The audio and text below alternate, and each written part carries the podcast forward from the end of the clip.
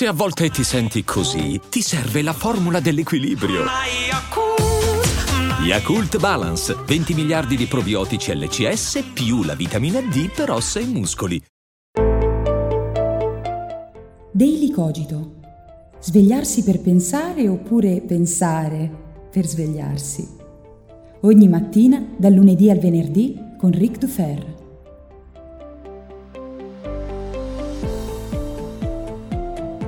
Quanto siamo maledettamente affezionati alle nostre idee, quanto le difendiamo, quanto le sentiamo intimamente connesse a quello che siamo, quanto sentiamo di doverle circondare da argomentazioni, da una muraglia difensiva che eviti di metterle in discussione.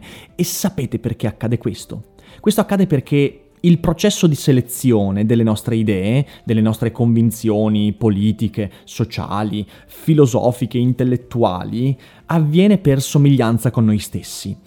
Se noi osserviamo come scegliamo tutte le nostre idee, tutte le opinioni con cui ammantiamo le discussioni eh, e di cui ci facciamo portavoce, beh, ci accorgeremo che in qualche modo scegliamo le idee che somigliano di più all'immagine che abbiamo di noi stessi. Cioè le idee ci somigliano e, ed è come se fossero un'emanazione di noi stessi ed è per questo che le difendiamo ed è per questo che dobbiamo sempre difendere la spada tratta.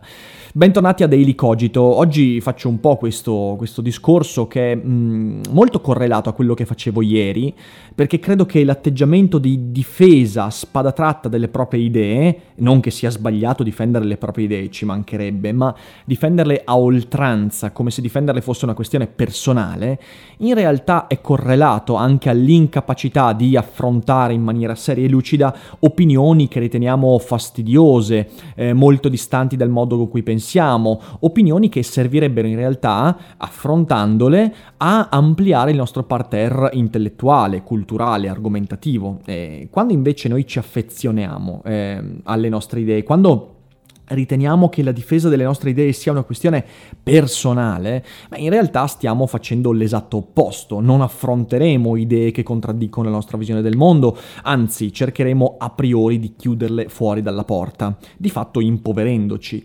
Ma nella realtà dei fatti, ehm, quello che vorrei dire oggi è che la capacità di prendere lucidamente le distanze dalle proprie idee non è legata soltanto a questo fatto, cioè alla possibilità di entrare in contatto con idee dissonanti che possano ampliare il nostro orizzonte, o comunque farci imparare qualcosa di nuovo sulle nostre stesse idee, ma soprattutto saper prendere le distanze dalle nostre idee è l'unico modo fecondo con cui produrre qualcosa di autentico.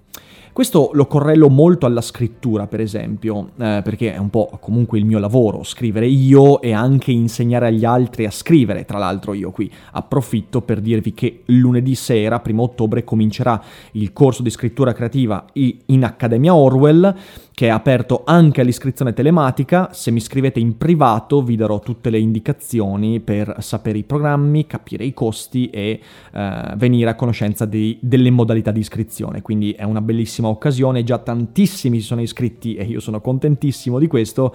Potete ancora iscrivervi per qualche giorno, poi la settimana prossima le iscrizioni verranno chiuse. Comunque dicevo, eh, nella scrittura, e questa è una lezione che io ho imparato sulla mia pelle, è una cosa fondamentale saper prendere razionalmente e anche freddamente le distanze dalle proprie idee per poter scrivere.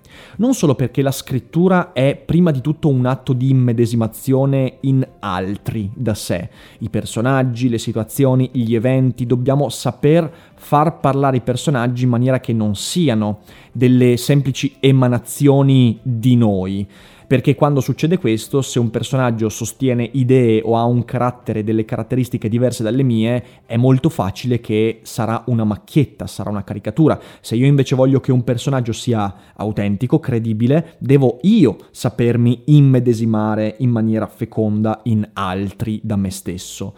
Poi sicuramente sul tema dell'immedesimazione torneremo perché è un tema fondamentale che mi sta molto a cuore, però non è questo il discorso. Il discorso è diverso, il discorso è che quando ci affezioniamo alle nostre idee al punto da farle diventare una questione personale, in quel momento muore qualsiasi possibilità espressiva e creativa. Perché? Perché la creatività è prima di tutto, eh, diciamo così, avviata, animata dalla messa in discussione di quelli che sono i miei presupposti individuali. Sicuramente voi tutti vi siete alzati una mattina, ma penso sia successo centinaia di volte a tutti noi, dicendo ho avuto un'idea geniale, un'idea che poteva essere un'idea per una startup, per un romanzo, per un video su YouTube, per un articolo, per una rivista, qualsiasi cosa.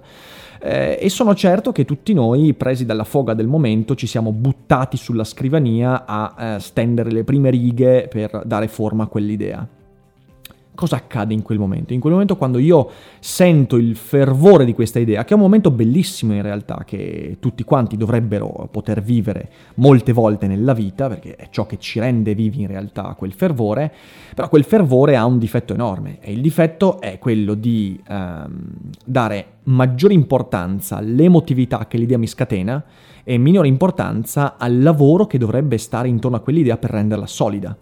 Perché dico questo? Perché quando capita, nel 99,5% dei casi, io la prima giornata butto giù mille cose inerenti a quell'idea, il giorno dopo già quasi mi sono dimenticato eh, la metà di quelle cose e ho perso interesse per quell'idea, già dopo quattro giorni quell'idea è diventata una banalità. Perché? Perché in realtà l'idea di per sé ci fotte. L'idea da sola non solo non è niente, è un nulla ma rischia addirittura di abituarci a un atteggiamento di pigrizia, pensando che il colpo di genio sia legato soltanto al colpo di genio e che il successo di quell'idea derivi soltanto dalla solidità di quell'idea, che deve essere un'intuizione originalissima, che nessuno ha avuto mai e che cambierà le sorti del mondo. Ho qualche notizia brutale per voi. Uno, quell'idea sicuramente l'hanno avuta già migliaia, se non milioni di persone, però voi non lo sapete, e l'hanno avuta e sviluppata molto meglio di come potreste fare voi che in realtà non la state neanche sviluppando, ma ve ne siete soltanto invaghiti.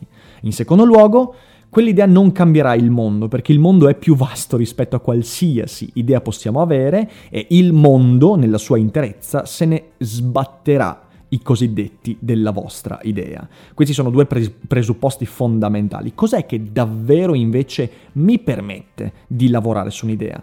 Beh, il coraggio di saper frenare quel fervore iniziale, mettermi in tasca l'idea, dimenticarmene per un po', dimenticare il fatto che sia il fulcro centrale, l'idea è soltanto un traguardo a cui arrivare, e cominciare a lavorare tutti intorno a quell'idea, costruendo quelle che Saramago, Saramago definiva le periferie dell'idea. E allora eh, l'esempio concreto che faccio è proprio quello di Saramago. José Saramago, grandissimo romanziere, forse beh, sicuramente uno dei più grandi autori del secolo scorso, se non il più grande dal punto di vista narrativo e dello stile. Se prendiamo un romanzo come Le intermittenze della morte, romanzo che io amo moltissimo di Saramago, ci accorgiamo che l'idea centrale del romanzo è di una semplicità disarmante. Cosa succederebbe se la morte si prendesse un periodo di vacanza? Eh, come cambierebbe la società se nessuno morisse più per nessun motivo? Cosa succederebbe economicamente, socialmente, politicamente, eccetera, eccetera? Un po' tutto, tutta l'opera di Saramago eh, trova questo meccanismo, un'idea semplicissima, cecità. Eh, cecità è cosa succederebbe politicamente e socialmente in una città metropolitana contemporanea se si diffondesse un'epidemia, un'epidemia inspiegabile di cecità. Eh, sono sempre così le idee di Saramago, molto semplici, sicuramente idee che tutti quanti hanno avrebbero potuto avere eh, nel corso della vita e idee che non hanno di per sé una grande genialità. Cosa c'è di geniale in Saramago? Beh, di geniale c'è il coraggio di capire che quell'idea è ciò che conta di meno nel successo di quella storia, perché appunto Le intermittenze della morte è straordinario ed è un romanzo che vi consiglio davvero di leggere, perché intorno a quell'idea c'è una costruzione, una minuziosità narrativa e stilistica che è formidabile, al punto che ci troviamo immersi in un mondo, in dei discorsi, in eh, personaggi, in eventi che sono estremamente definiti da un punto di vista umano e Cosa intendo dire con questo? Con questo intendo dire che Saramago ha saputo mettere in tasca l'idea senza arrovellarsi su quell'idea e cominciare a lavorare sulle periferie, cioè a quello che poteva essere lontanamente correlato a quell'idea e che poteva essere narrativamente credibile. Il coraggio di prendere le distanze emotivamente dalle proprie idee, idee sia intese come convinzioni di qualsiasi tipo, sia intese come idee narrative, idee, come ho detto, per una startup, idee per un lavoro, per una rivista, un articolo. Fermarsi e non dare subito tutte le proprie energie a quella foga emotiva che sentiamo quando cominciamo a nutrire quell'idea, ma mettere a dieta quell'idea, metterla da parte per un secondo e cominciare a lavorare su tutte quelle cose che non sono direttamente quell'idea ma che vi sono correlate. È un lavoro lungo, estenuante. Eh, I romanzi di Saramago, per esempio le, inter- le intermittenze della morte, sono, se non sbaglio, circa 180-190 pagine, non molte di più. Eppure i manoscritti da cui è stato tratto quel libro sono migliaia di pagine. Perché?